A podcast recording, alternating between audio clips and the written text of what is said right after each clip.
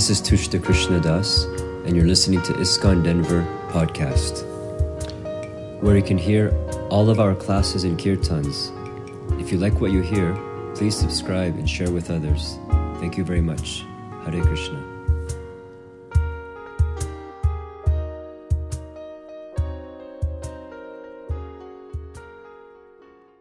Nandana Jaya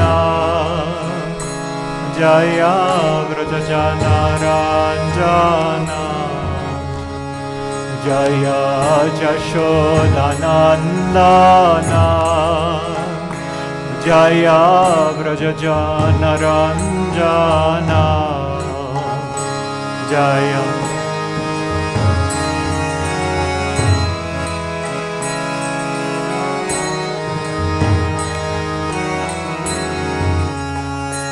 जय यमुनतिरवनचारी जय कुञ्जविहारी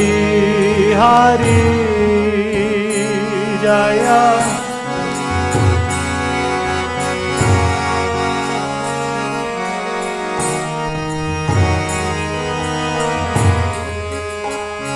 जय जमुनतिरवनचारी जय कुञ्जविहारी जय।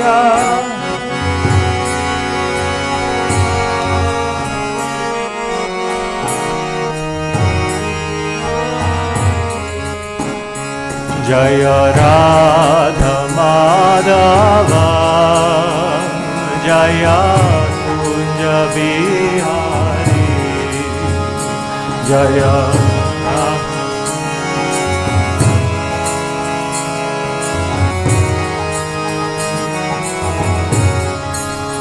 जय राधा माधवा।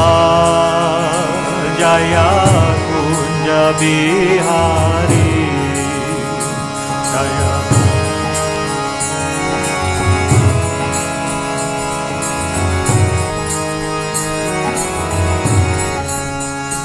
जाया, गोपी भी जाना वाला जाया गिरिवारा जया गिरिवारा धारी। जया, गोपी भी जाना वाला जया गिरिवारा धारी।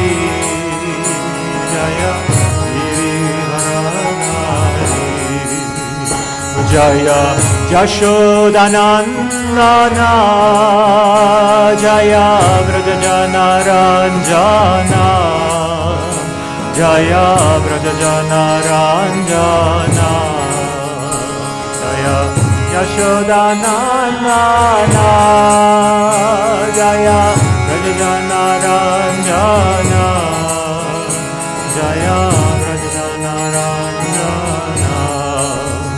जया जमुना तिरवनाचारी जया कुञ्जवी हरे जया जमुना तिरवनाचारी जया कुञ्जवी जया जमुना तिरवनचारी जया कुञ्जवी हरे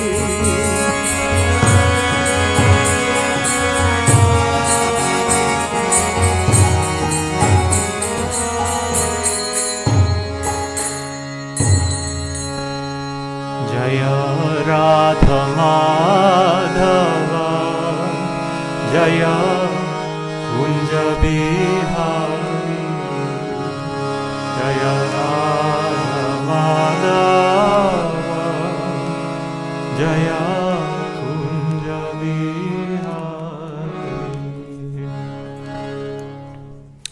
श्री राधा गोविंद की जय, श्री श्री गौर निताय की जय, श्री जगन्नाथ बलदेव सुभद्रा मैया की जय, श्री प्रभुपाद की जय।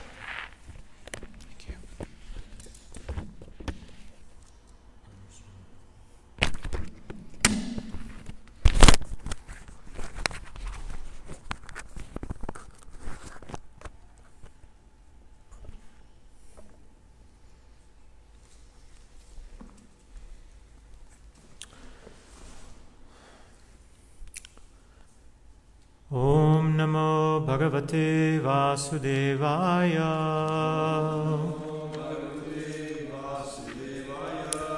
Om Namo Bhagavate Vasudevaya. Om Namo Bhagavate Vasudevaya.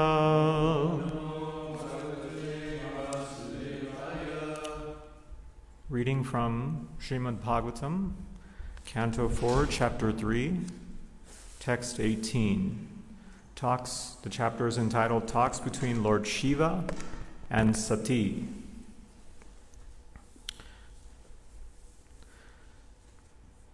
नैतादृशानं स्वजनव्यपेक्षया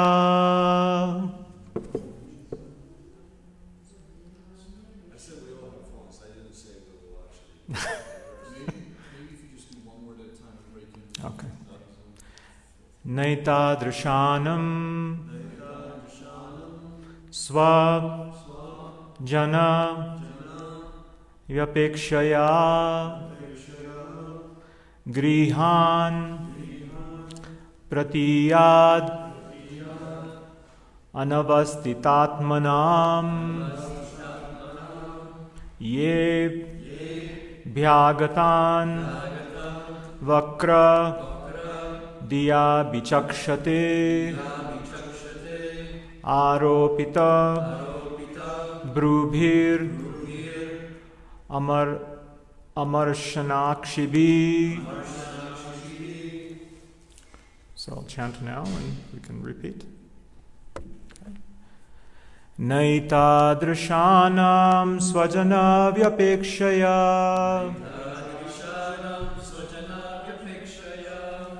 गृहान् प्रतीयादनवस्थितात्मनाम् येभ्यागतान् वक्रदिया विचक्षते। आरोपितभ्रूभिरमर्शनाक्षिभिः नैतादृशानां स्वजनव्यपेक्षया। गृहान् प्रति यादवनवस्थितात्मनाम्। येभ्यागतान् वक्रदिया विचक्षते।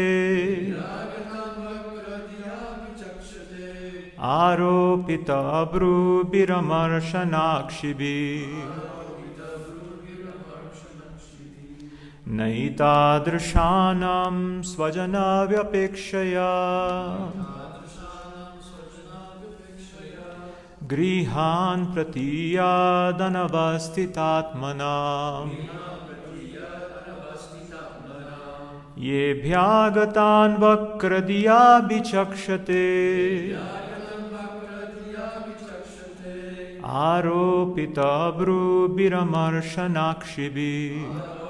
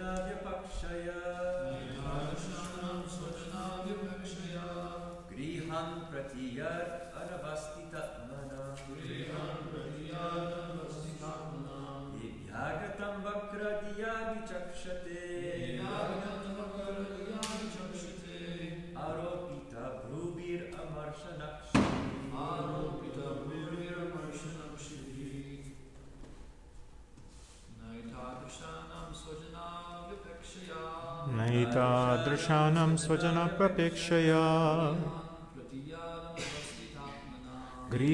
प्रतीयादनवस्थितात्मना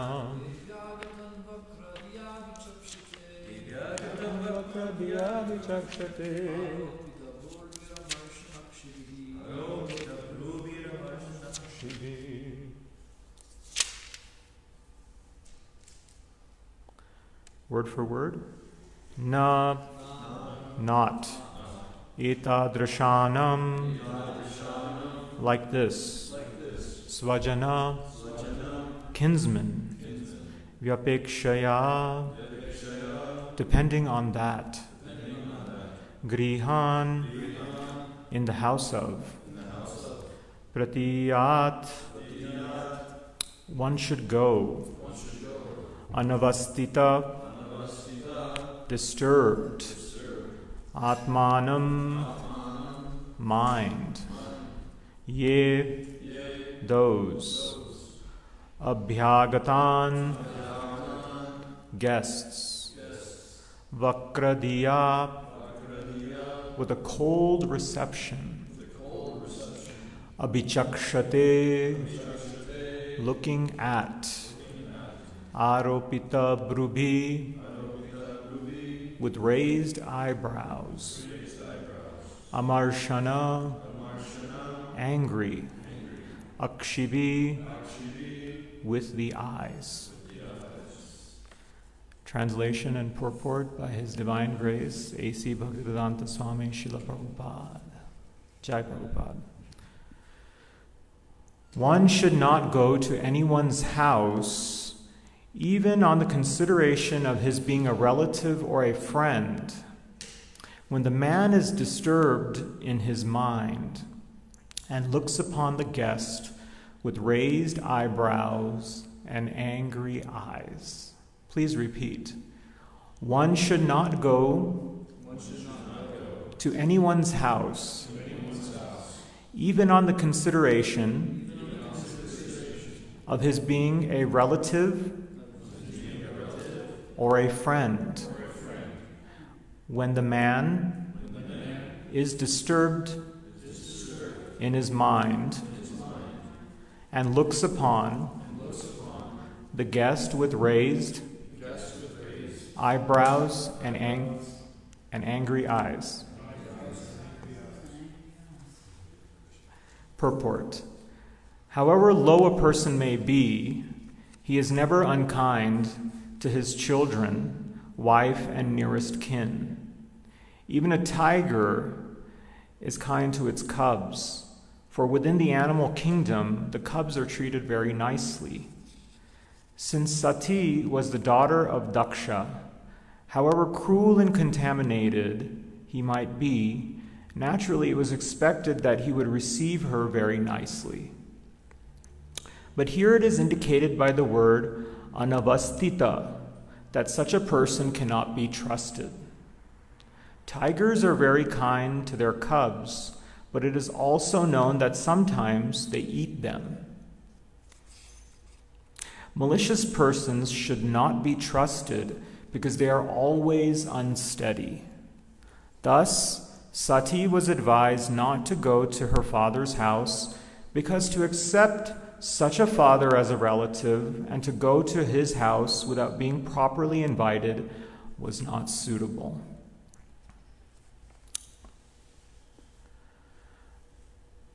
ॐ अज्ञानतिमिरान्धस्य ज्ञानाञ्जनशलाकया चक्षुरुन्मिलितं येन तस्मै श्रीगुरुवे नमः श्रीचैतन्यमनोभीष्टं स्थापितं येन भूतले स्वयं रूपा कदा मह्यं ददाति स्वापदान्तिकं।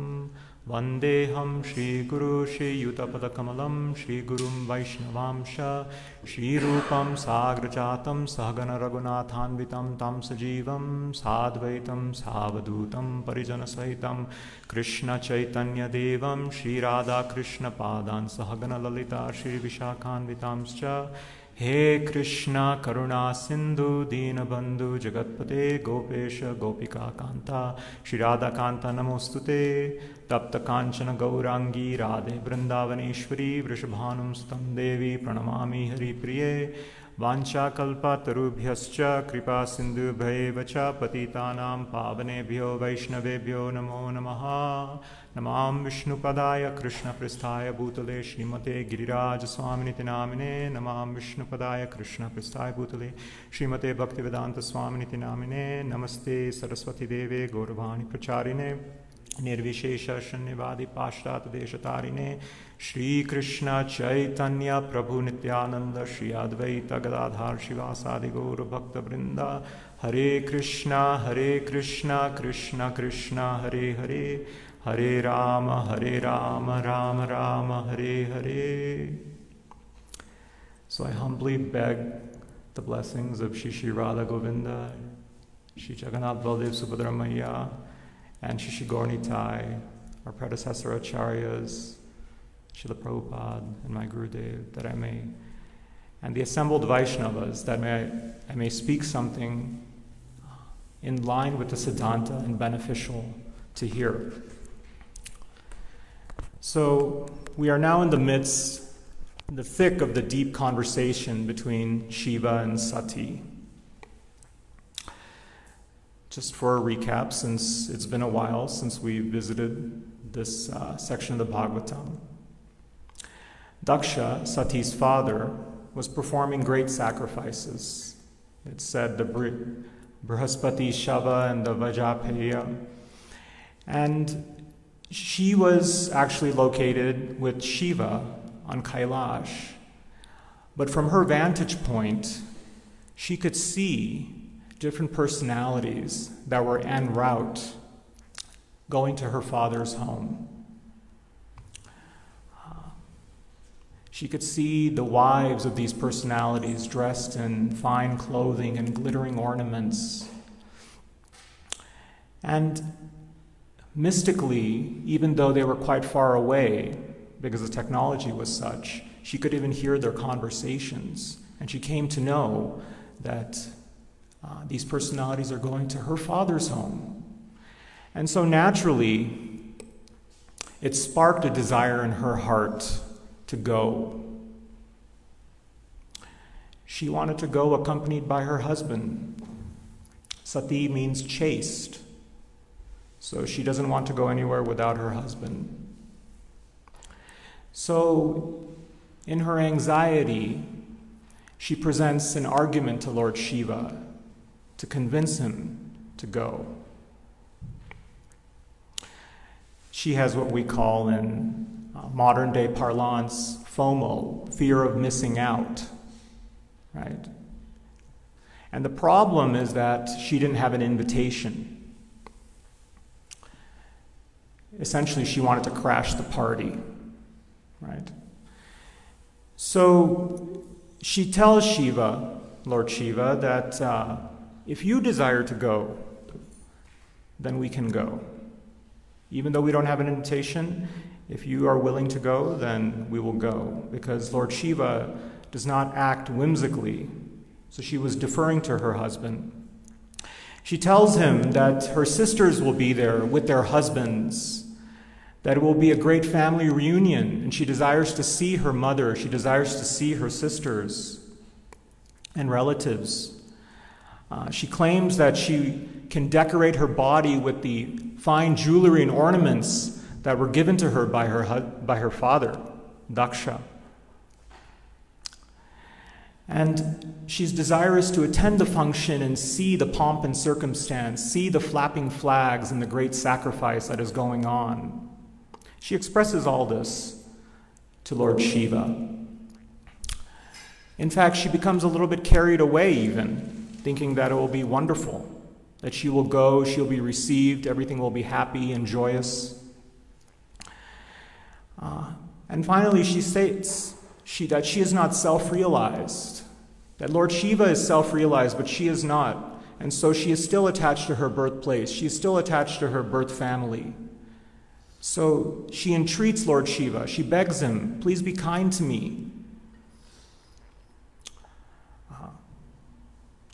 In fact, in one of the previous verses, she is addressed as Dakshayani.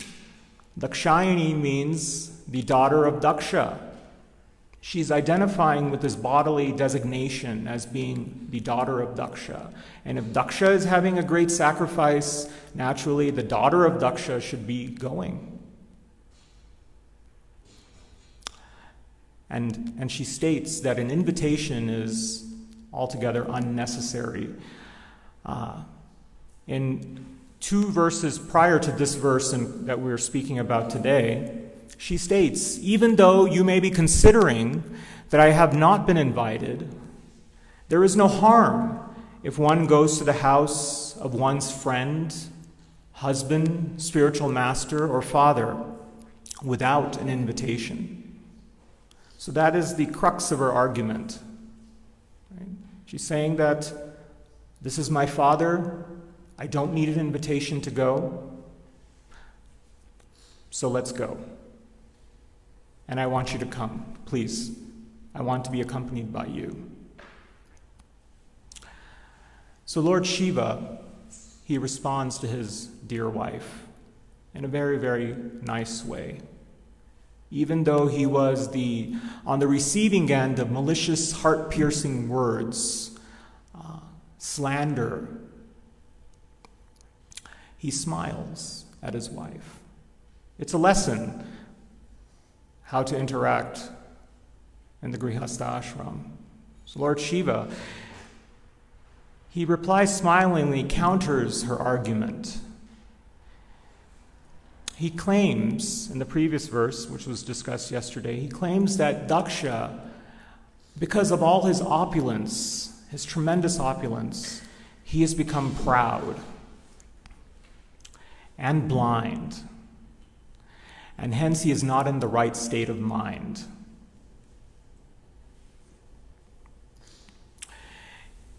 In today's verse, the word that is used to describe this state of mind of Daksha is anavastitatmanam. So we can break this word into two parts. Anavastitatmanam means disturbed mind. Okay. Anavastita means disturbed. If you take the word anavastita, you take away the an from the beginning, the prefix, it becomes avasta, or situation or location. So when one person is rightly situated, the vyavastha, the vasta is correct. So anavasta is the opposite of that, meaning it's improperly situated. And atmanam. So the word atma can mean many things in Sanskrit. It can mean the body, it can mean the soul, it can mean the mind. But in this context, Srila Prabhupada has translated it as mind. So together, we have anavastitatmanam, disturbed mind. So this word is describing Daksha's position. Daksha is not in a proper mental state. That is what Lord Shiva is stating. And because he is not in a proper mental state, he cannot be trusted. In, in, in a certain way, you can compare him to a psychiatric patient, right? Somebody who's a, in a psychiatric hospital or is suffering from a psychiatric, psychiatric illness is, is not in their right frame of mind. And the decisions they make uh, may be incorrect. So he uses this word and he is foreshadowing in this verse that uh, Daksha, even though Sati is Daksha's pet daughter, his favorite daughter, out of all the daughters he has, he's uh, most favorable to her. But because he is in an uh, disturbed state of mind, he will abuse his daughter. His mind is situated on the mental platform. And because the mind is situated on the mental platform, it is unsteady. It cannot be trusted. So, this is an interesting point because Daksha means expert, right? He's, uh, one would think that he has, you know, uh, full capability of his mental faculties, but we find Lord Shiva is, is claiming, is stating that his mind is not in the proper situation. And then he goes on to fur- further to say that if somebody has such a relative, uh, then they should not be considered a true relative. They may be a relative just by virtue of biology, right? But the point that one goes without an invitation to the home of a friend or father or, or spiritual master or husband only holds when that person is in the right state of mind. In the purport, Srila Prabhupada uh, speaks about tigers. He says that even a wild animal like a tiger takes care of its cubs. Right? But that same tiger, because a soul in a tiger's body is, is uh, steeped in ignorance and is unsteady. So even that same animal can lash out and kill its own cub.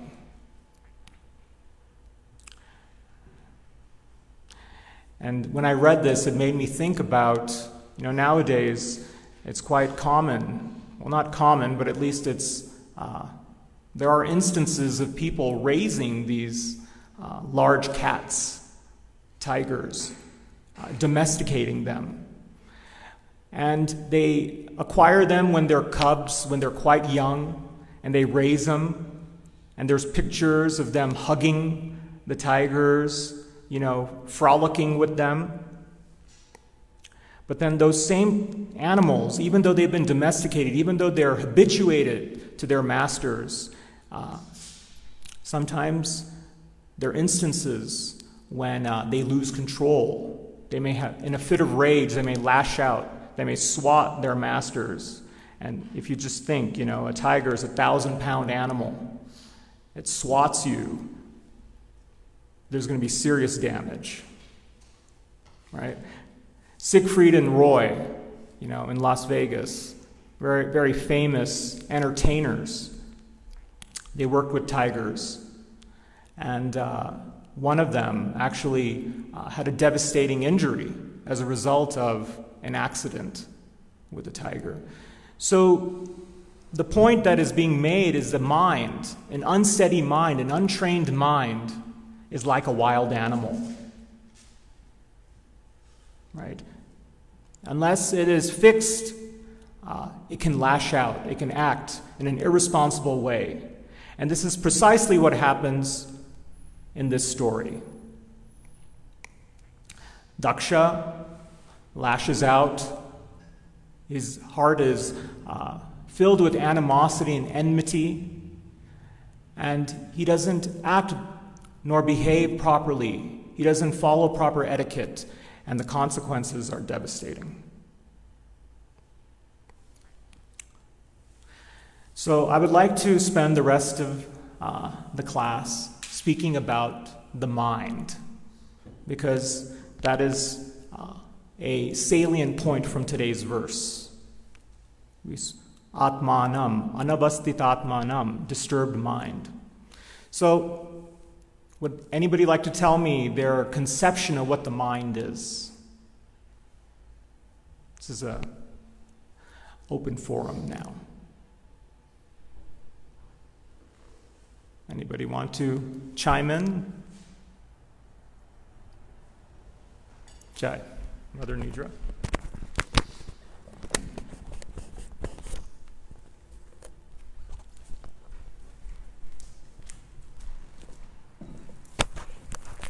So just to get things going, um, Srila Prabhupada taught us how it's the subtle body, thinking, feeling, and willing.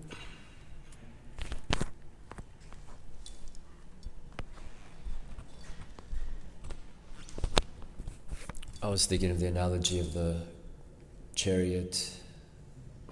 So there's the passenger, the living entity, and then there's the driver, the intelligence. And then the intelligence is connected to the reins, which is compared to the mind. And then there's the five senses. So the the um, the reins are connected to the senses and then also to the intelligence. It's right, like right in between.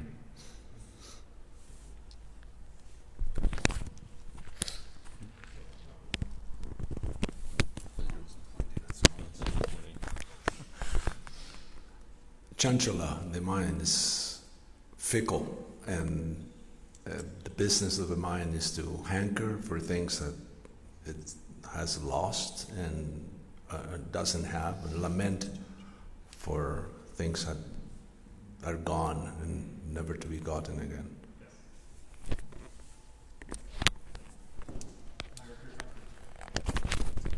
Well, the mind's chief function is accepting and rejecting, so it's it's kind of like the pivot point for anything the living entity conditioned in the material world is accepting or rejecting. It all pivots on the whims of the mind, unfortunately.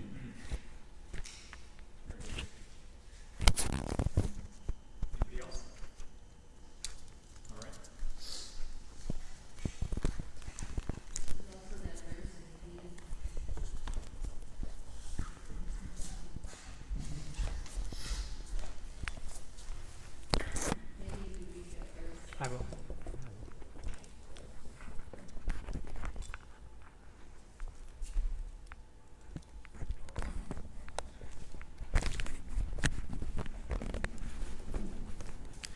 So, most of the uh, input was coming from our tradition.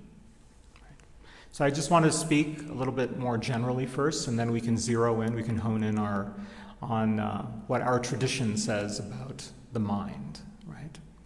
So, uh, if you're speaking to uh, just a layperson out on the street, and you ask them, "What is the mind?" You know, so the definition given by Wiki is that the mind is the set of faculties including cognitive aspects such as consciousness, imagination, perception, thinking, intelligence, judgment, language, and memory, as well as non cognitive aspects such as emotion and instinct. Right? So it's a, quite a pervasive uh, definition. And when we think about mind, we can think of two divisions. There's the conscious mind, or what is immediately aware to us, what we can speak about or experience uh, or express rationally. And then there is the subconscious mind. Right? The subconscious, sub means below. So it's below the level of awareness. Um, usually, uh, it's the mental operating system that is beneath the surface.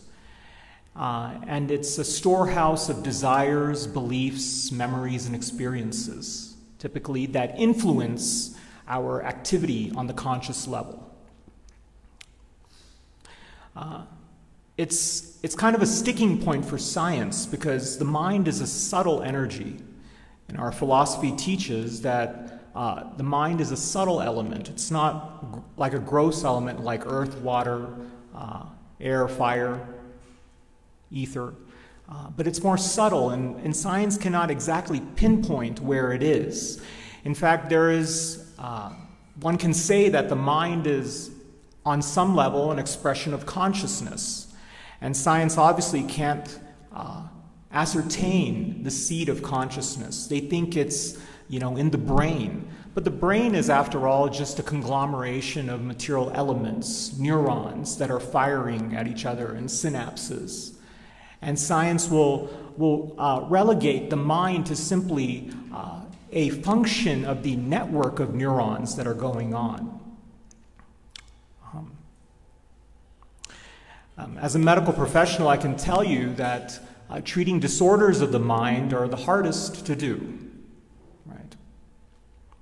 Um, for example, if somebody has an infection, uh, their body has been invaded by a bacteria or a virus, you get rid of the bacteria or virus, and then the uh, body's immune system will uh, take care of it. But with, with psychiatric problems, you know, you can't even exactly ascertain where is the mind. How are you going, going to treat the illness? You know, what ends up happening is you give some kind of medication that alters the neurochemistry, the firing of the different neurotransmitters in the brain, with the hopes that the psychiatric illness will go away. In, in the field of psychiatry, there is a large text. Uh, it's kind of the, um, the encyclopedia of psychiatric disorders. Anybody who has had some experience uh, with psychiatric illness or knows a psychiatrist may, uh, may know of this. It's called the Diagnostic and Statistical Manual of Mental Disorders. Uh, it's basically a compendium of, of different psychiatric illnesses a taxonomic classification, if you will. Right? So when we, we think of the mind empirically, we can see that it's a tool. It's a tool through which we experience the world, and it's also a tool through which we can create an experience of the world. And when we look at most Eastern thought, Buddhism, uh, the Vedantic tradition, it focuses on uh, controlling the mind. In fact, Lord Buddha states that the mind is everything. What you think, you become. So, this, this point of what you conceive of uh, has an influence on your words and, and ultimately your actions. And he also states we are shaped by our thoughts, we become what we think. When the mind is pure, joy follows like a shadow that never leaves. Right? So it's very, very important. The mind is uh, the seat of our experience. So now we come to Krishna conscious philosophy, and many of you have already uh, touched upon many of the uh, points, the elements that uh, uh, make up our understanding of the mind. So, uh, the mind is one of the uh, three components that make up the subtle body, the other two being the intelligence and the false ego. It's the active hub of the sense organs. We receive sensory stimuli, and it's reposed in the mind. Right? And as Tushta Prabhu mentioned, the analogy that is given is uh, like the reins of a chariot. The horses are the senses, the reins are the mind, the intelligence is the driver, and the soul is the uh, passenger. And the mind is uh, involved in accepting and rejecting, as Sarvatma Prabhu said. This is the nature of the mind. It becomes attracted, and similarly, also, it becomes averse to sense objects. It thinks about things then it feels the actions resulting from that thinking, and then it wills things. So, in, in one sense, because it's always accepting and rejecting, it's, uh, it's kind of like a monkey, right? And uh, a dear friend uses this uh, statement. He says that uh, it's like uh, whenever you're dealing with the mind, it's like eating the mind's bananas. You know, the mind is constantly bombarding us with uh, different thoughts what to do, what not to do. I like this, I don't like that. Right? Um, and an uncontrolled mind is constantly concocting so many desires. Uh, it's filled with a myriad of desires. And the, it causes the soul an intense struggle. In fact, Krishna says in the 15th chapter, Mana Shastrani Indriyani Prakriti Sthani Karshati. For the soul that is situated in Prakriti, right? Um, Prakriti Sthani, Mana Shastrani Indriyani. The, the five senses, including the mind, so it's Shastra means six. So the five senses and the mind are causing the soul intense struggle, Karshati. So, the whole purpose of uh, our uh, practice and Eastern thought, we, we talked about how uh, the uh, focus is on trying to bring the mind under control, to make it peaceful. Right? So, the, the purpose of the practice of yoga is simply um, to bring the mind under control. In fact, in Bhagavad Gita 6 4, Krishna states a person is said to be elevated in the yoga system when, having renounced all material desires, he acts neither for sense gratification nor engages in fruitive activities. And then subsequently, Krishna states that one must deliver himself with the help of his mind and not degrade himself. The, the mind is the friend of the conditioned soul and the enemy as well. So the mind has a potential to be a great friend if controlled, but a dire enemy if unbridled. Right? So, the goal of yoga then is to bring the mind under control. When we speak about the word Goswami, right, go means senses, which include the mind, and Swami means master. And when one's mind is not under control, they're Godas. Right? One should uh, practice spiritual life with the purpose of bringing the mind, subduing the mind, curbing the mind, to bring it under control. Otherwise, it will impel us to go in so many different directions. So the Ashtanga Yoga path is devoted to this goal. Right? There's eight steps on the Ashtanga Yoga path. Yama, which means uh, that which not, should not be done or that which should be abstained from. Niyam, which means observances, or that, that is which, what should be done. Asana, or postures. Pranayam, which is breathing. Pratyahara, which is when the mind becomes uh, detached from the sense objects. Uh, dharana, which is absorption. Dhyana, which is meditation. And the final culmination, which is samadhi. So, this is the actual goal of yoga. Not that it's some gymnastic exercise simply to keep us fit. But when Krishna explains this process to Arjuna in the sixth chapter, um, Arjuna declares to Krishna that this process that he has explained, that Krishna has explained, is untenable. It's, uh, it, it, it's not possible for him to try to curb the mind, to restrain the mind. Because there's strict rules and regulations you know, the yama niyama of yoga, the first elements of it, even before we get to, you know, dharana, dhyana, and samadhi, just the first elements uh, requires living in a sacred place, focusing on the super soul, practicing strict celibacy, uh, restraining the senses and the mind, living alone. Who, who's how, how is it possible to do this in this day and age? So Arjuna, taking the stance of a everyday man, tells Krishna,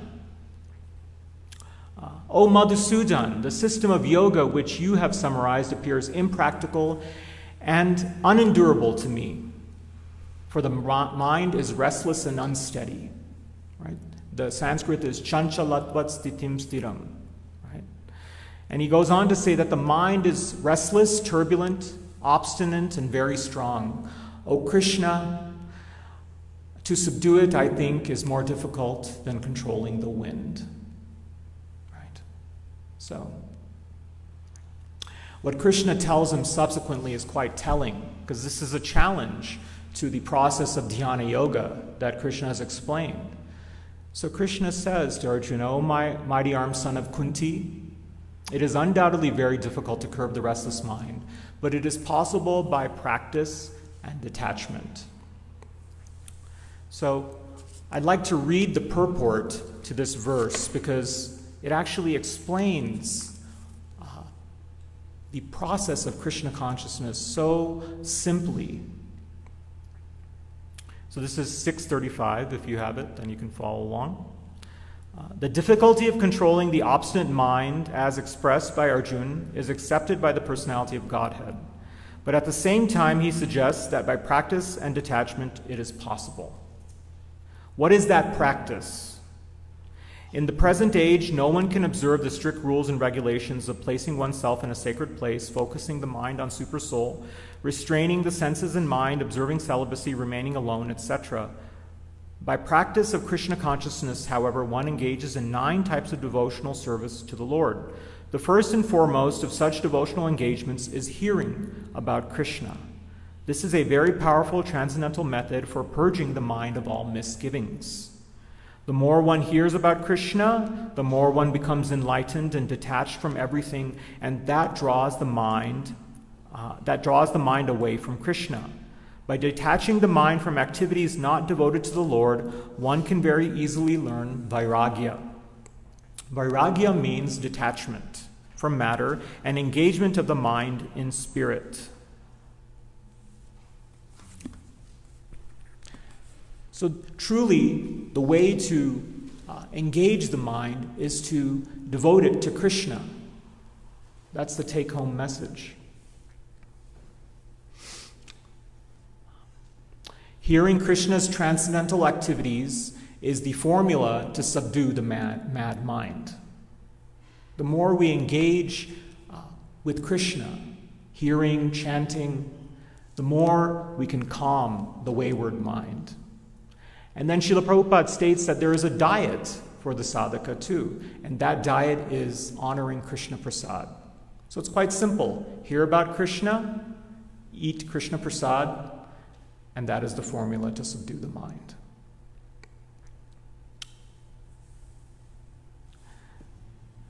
So,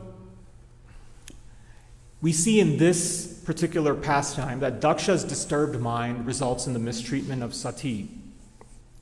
He fails to follow basic etiquette, he ignores her, he fails to receive her. Ah. And from this point, we can understand that uh, the Vedic conception is relational and personal. Right?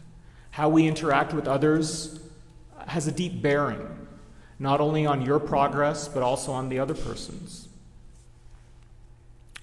So, in the Shastra, there's many examples given of personalities that contrast those who have controlled minds with uncontrolled minds. And the first example is the one very example that we're discussing Shiva and Daksha. Shiva is grave and serene. He's undisturbed by the slander that is being spewed by Daksha. In fact, it's his followers that actually retaliate and which result in a counter cursing. Shiva is undisturbed. He's, he's sitting quietly in the corner, absorbed in transcendence. And on the other hand, you have Daksha, who's filled with narcissistic pride who, who is deeply envious of Shiva because of his appearance, because he thinks that Shiva is not good enough for his daughter, and who thinks that he's superior to him simply because of uh, a family relation of being the father in law. Another example is Maharaj Ambarish and Durvasa Muni. Durvasa Muni uh, came to Maharaj Ambarish, he visited him, and he came with many thousands of disciples, and Maharaj Ambarish was observing a fast, and according to the uh, uh, formalities of breaking fast, he took some water, which is simultaneously breaking and not breaking the fast. And Durvasa Muni came to know about it, and he became enraged. He wanted to kill Ambarish for such a minor offense. Right? He became controlled by his anger whereas Maharaj Ambarish was undisturbed. And when Maharaj Ambarish's life was at stake, Krishna intervened and sent the Sudarshan Chakra to save his pure devotee.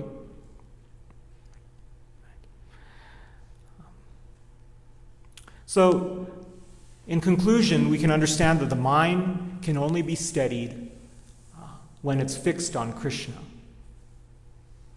The mind is an active uh, organ, if you will. Right? Even the Mayavadis who attain uh, the Brahman platform, because they're not constant, because the mind is active, because it's pleasure seeking, right? And the Brahman platform, they, they cannot sustain that position and they fall down.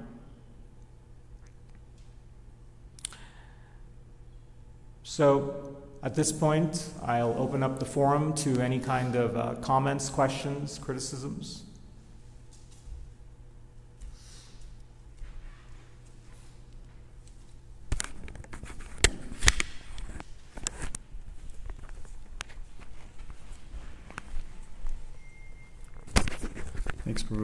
Um, so, a couple references are coming to my mind, my mind, also about this topic, controlling the mind in Krishna consciousness. I am thinking about how Bhaktisiddhanta Saraswati Thakur said that we must beat the mind. Um, I can't remember which was first, the shoe or the broomstick, in the morning and the evening, you know, a hundred times or something like that. And from what I understand, it's generally assumed that he's referring to something specifically within the practice of Krishna consciousness, most probably sadhana of japa early in the morning or something like that. From what I understand, that he's referring to practicing Krishna consciousness very intensely. Um, so please correct, correct me on that if I'm wrong. But that, that mood of beating the mind, and then we see the verse in the 11th canto, which talks about how the mind can't be um, over, overwhelmed by our attempts to control it. Otherwise, it'll actually retaliate against us, just like a horse, which is we're trying to control a horse, trying to tame a horse. If you try too hard to uh, force it right away, then you'll actually get retaliation, you'll get injured. So that point's made in the 11th canto, and the Bhakti Siddhanta Saraswati Thakur makes his point about beating the mind. And I think as sadhakas, we ourselves, and we've also seen people who've tried that, that approach of beating the mind and have ended up really um, kind of getting frustrated, and some people might even leave Krishna consciousness. You know, Prabhupada says it's not an art, artificial imposition on the mind, but some people find that it feels like that. And so, um, what what is the what is the the balance of this? Because um, yeah, it, it, is, it, is it that there's something outside of the practice of Krishna consciousness which um, which helps us to um, engage the mind in healthy ways, but not deviant ways. So therefore, it doesn't become overwhelmed by constant, um, you know, uh, domination by our practice of Krishna consciousness. So is there some balance, or is is it that we should simply just beat the mind? And how do we reconcile that verse with the horse?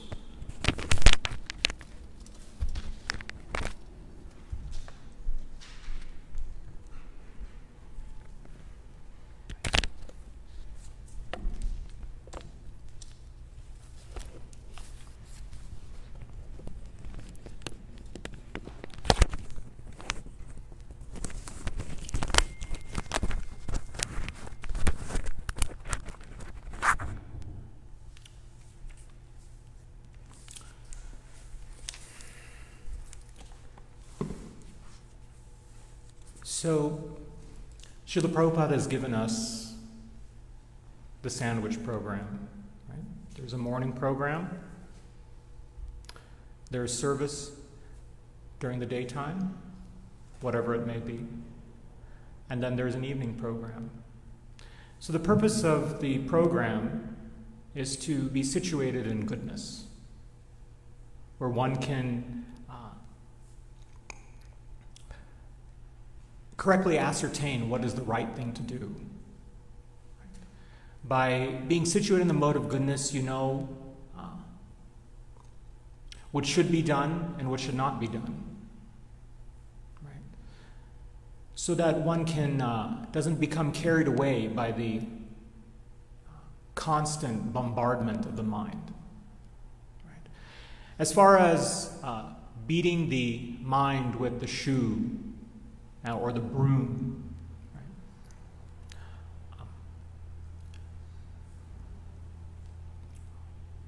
the mind is constantly, I mean, the purpose of the, the, the function of the mind is simply to uh, accept and reject. It's constantly hankering for things it doesn't have, and what it has it wants to renounce. Right? Um, so, through the study of Shastra, through the morning program, through chanting, one can uh, develop spiritual intelligence with which to uh, um, navigate the turbulent mind. Um, in the 16th verse of uh, this chapter on Dhyana Yoga, um, Krishna says to Arjuna, There is no possibility of one's becoming a yogi, Arjuna, if one eats too much or eats too little uh, sleeps too much or does not sleep enough. So it's not that uh, we constantly repress the mind or dominate over it. Uh, you know, it has to be balanced. We have to be able to sustain our practice.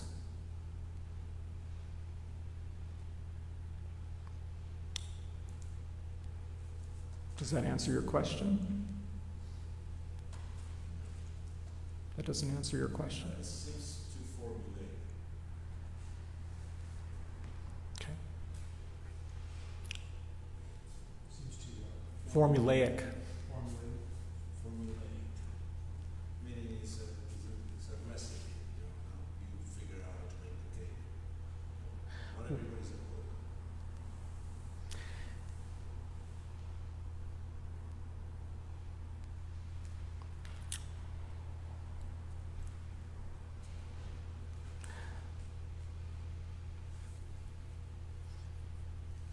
What part of it seems formulaic?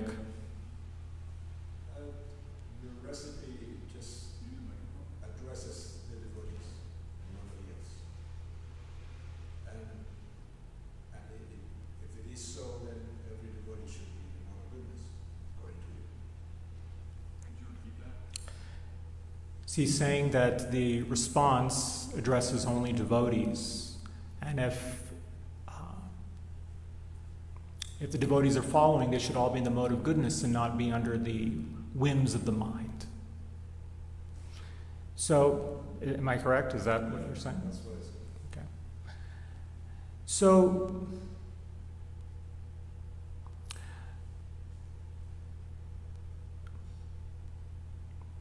it's true that you know uh, one may be a practicing devotee in good standing, and uh, maybe um, following Srila Prabhupada's program that has been given to us, or following in the footsteps of the predecessor acharyas, and still be uh, dealing with the whims of the mind.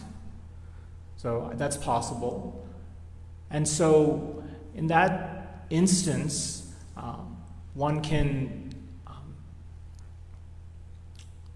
seek association that uplifts them, seek, seek a positive association that will help that person deal with their mental struggles. Because ultimately, uh, it's the association that will uh, drive us to become um, more focused in our practice.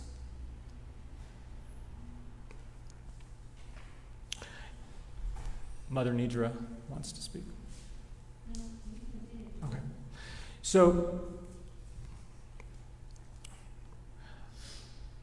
it's to, to practice Krishna consciousness as an island is impossible, right? Because the material energy is quite vast and we're quite small. And, and because of that reason, we become overwhelmed. But if we band together, if we seek positive association, if we seek association that uplifts us, then uh, we can find that we may be able to navigate the uh, turbulence of the mind um, with greater efficacy. Um, I can just say from my personal example, if I wake up and chant my rounds in the morning, then I feel uh, better equipped to deal with what the day has to throw at me. If I come to the morning program and I'm in the association of devotees, uh, then whatever happens throughout the rest of the day, I feel um, like I'm vibrating on a different frequency, if you will. So it's a practical experience. Uh, it may seem formulaic, but um, you know the, the practicality can be experienced when you actually engage with it. So, so does that satisfy you? Works for you. What if it, it doesn't work for others? What's wrong? So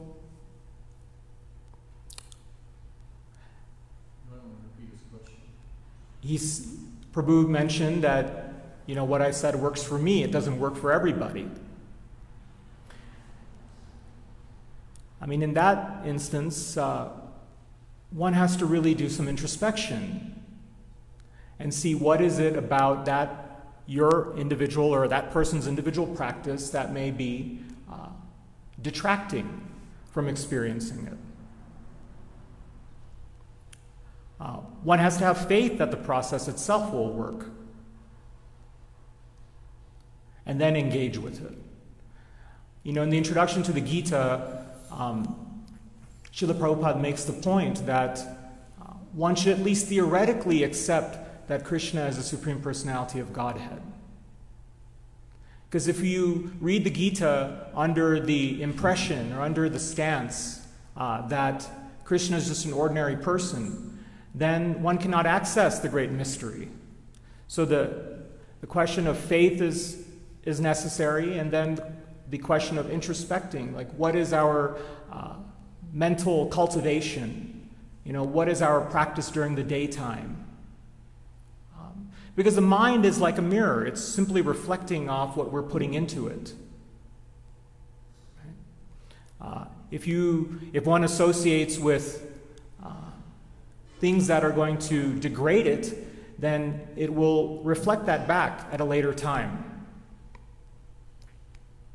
And that's why Mahaprabhu says that, uh, that the chanting of Hare Krishna Mahamantra is the process by which we can cleanse the dirt from the mirror of the mind, the dust from the mirror of the mind. So, all of our authorities, if one has faith in uh, Shastra and Vedic authority, all of our authorities have said that by doing this process, um, one will make steps towards the goal of bringing the mind under control. And on some level, I mean, you know, even if you take a layperson and you ask them to chant Hare Krishna, you know, the proof is in the pudding. Not everybody may be able to experience uh, the benefit immediately, but there may be some uh, experience of benefit. And if there isn't an experience of benefit, it doesn't invalidate the process. Yes. Can I, can I follow up? just Yes. one small thing? Yes. What if your introspection includes unhealthy, debilitating amounts of self- self-loathing and um, deprecation? Can you repeat that? So he's Prabhu has mentioned that what if your introspection uh, involves debilitating amounts of self-loathing that, and deprecation. So if I mean, this is also another element of how the mind uh, takes us away from Krishna, that we become uh, so much involved in our anarthas, that the anartha becomes the focus of our absorption, that we forget that actually the mind should be uh, focusing on Krishna. If we focus on the anartha, then the anartha is taking the natural place that Krishna should be taking. And so it's, it's, a, it's a deviation from what uh, the path that is described. So if one has an issue, any kind of issue, you admit it, you accept that this is my conditioning, uh, but you don't uh, discourage yourself. You, you don't become so steeped in guilt that you, it prevents you from actually participating in the process. Because, after all, if you're steeped in guilt and self loathing and deprecation, then it's going to inhibit you from, from taking the medicine.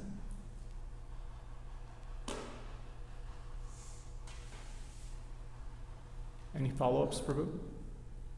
No, I, I, I never disagree with you, but I mean, give the point. I just want you to go over. Okay, sure. Okay, Radhesham Prabhu. It's 9 909, so if.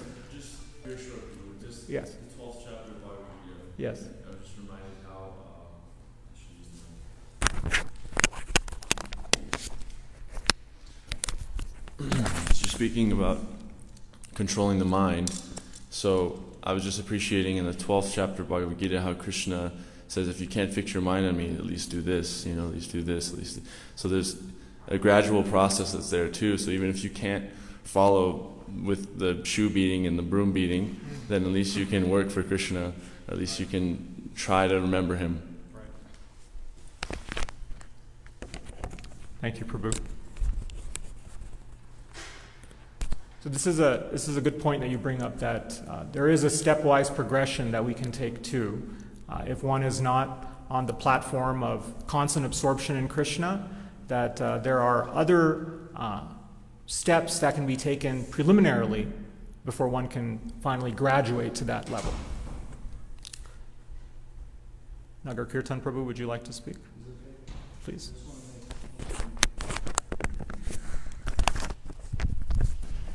It's okay. It's, a, it's kind of in, um, a little bit in response to what Sarvatma Prabhu was saying, um, that your response was uh, formulaic. And I guess it just really made me think about what are the options really. You know, we, we, were, we depend on formulas as uh, living entities in this material world, and even in the process of spiritual life, we have to follow particular formulas given by our gurus and our acharyas. And then um, there's other factors there also, such as mercy. Uh, they can they, they can they can really change the course of things and bring us to uh, a new direction. Um, and then there's our impulses. Uh, those are really the main three forces I can think of that the living entity can um, submit himself to in order to change his direction in life mercy, impulses, and uh, formulas. I mean, so I, I, I think it's interesting to, to think about this because um, it's difficult perhaps to, to, to answer um, how to control the mind based off of um, mercy, um, independent of following particular formulas. So I think that I think it might be a tricky thing to do, and so I'm just I'm uh, I guess I'm a little bit defending your answer um, and thinking that you know formulas are necessary. Without a formula, I mean, we have to have a formula to do the most basic things, you know, just washing dishes. You got to wash the dish, then you got to dry it, then you got to put it away. Everything is a formula, is a recipe, is a step by step process. So it seems like a necessity. Yes? Sorry, what was that? Oh, okay. I hope I didn't. I hope I didn't overstep any boundaries or anything like that. I just.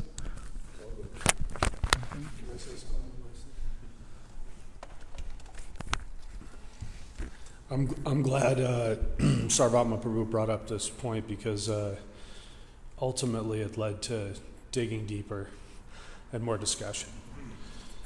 But the fact of the matter is, our process is very formulaic from the beginning point, gradually leading to spontaneous or spontaneity. But in the beginning, it's yeah, it's, it's a must. Prabhu knows that too. Hare Krishna.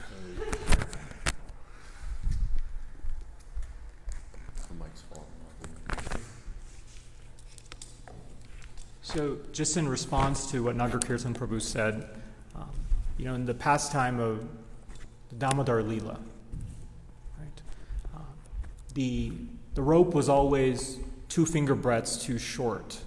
So the acharyas explained that one finger breadth is the the purushart, the effort of the sadhaka. And then the other finger breadth is the mercy of the divine. So, uh,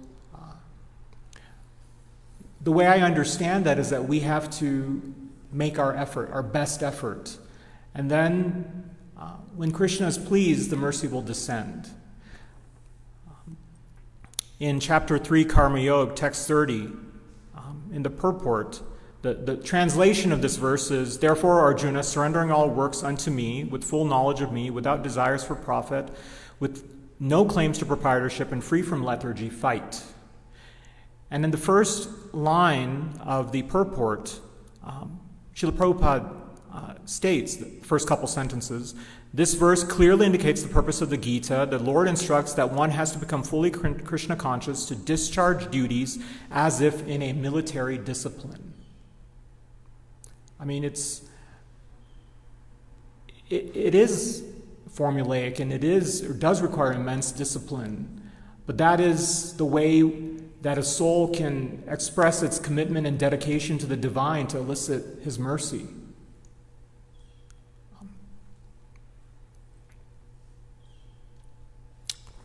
So, Mother Nature, did you want speak?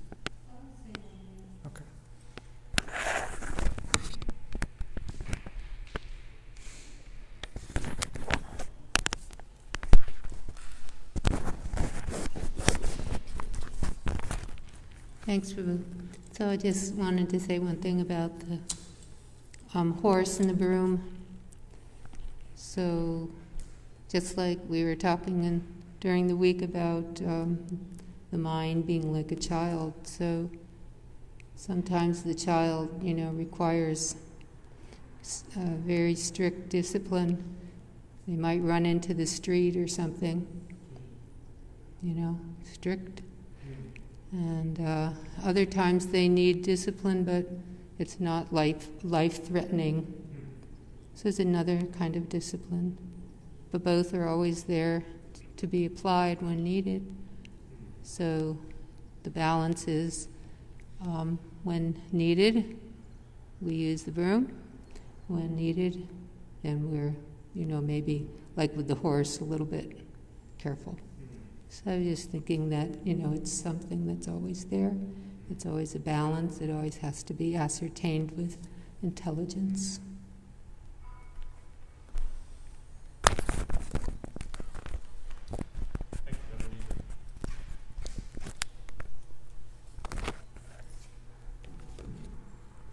Anybody else? Okay. Grantaraj Srimad Bhagavatam ki.